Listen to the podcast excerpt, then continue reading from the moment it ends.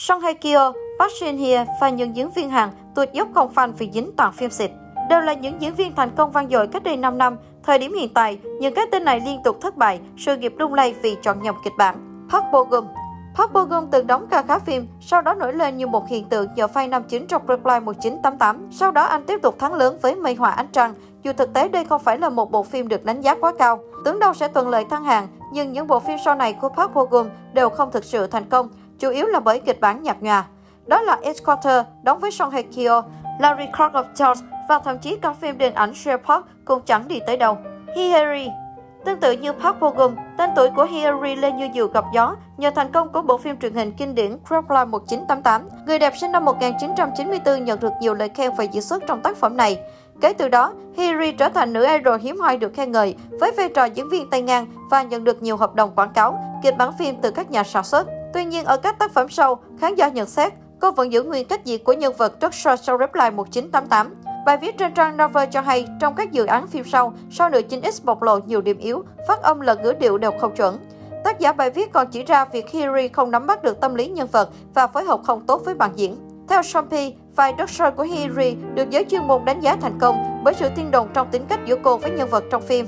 Hơn nữa, dàn diễn viên trong Reply 1988 đều là lứa diễn viên trẻ ngang tuổi nhau nên không thấy rõ được sự chênh lệch trong giới diễn xuất. Bởi vậy, khi đóng khung với dàn diễn viên dày dặn kinh nghiệm hơn, sự non nớt trong các kỹ năng của người đẹp 9X bị lộ rõ rệt. Sau gần 2 năm vắng bóng, năm 2021 đánh dấu màn tái xuất của sao nữ trên màn ảnh nhỏ với hai dự án truyền hình liên tiếp là Quý cô họ Ly hay là Bạn cùng phòng của tôi là Kumio đều không được có những thành tích thương mại khả quan.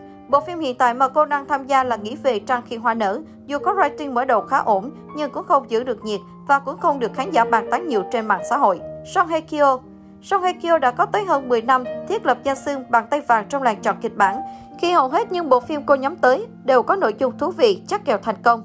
Thế nhưng sau bom tấn hậu duệ mặt trời, tay vàng dường như đã hết linh nghiệm, người đẹp liên tục đụng phải phim xịt. Ed Carter tuy không được đánh giá cao về kịch bản nhưng chỉ ít rating vẫn khá ổn, trong khi bộ phim mới nhất của người đẹp là Now Queer Breaking Up thì không thành công trên phương diện nào. Rating liên tục giảm, cốt truyện cũ, kịch bản nhạt nhòa, phim trở thành nốt trầm buồn trong sự nghiệp vẽ vang của người đẹp.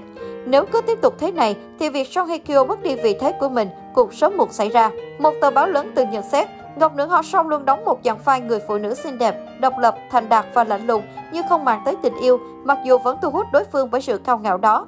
Điều này thường gây ra sự nhàm chán, thiếu tính thử thách và hấp dẫn với khán giả. Park Shin Hye Park Shin Hye từng bị chê bai vì quá an toàn, không chịu đổi mới. Chính bản thân cô cũng từng thừa nhận nhược điểm này của mình. Thế nhưng mấy năm gần đây, phải thừa nhận sự chịu khó làm mới mình trong việc lựa chọn kịch bản của cô. Không còn đóng đinh bản thân trong hình ảnh cô gái hiền lành, yếu đuối.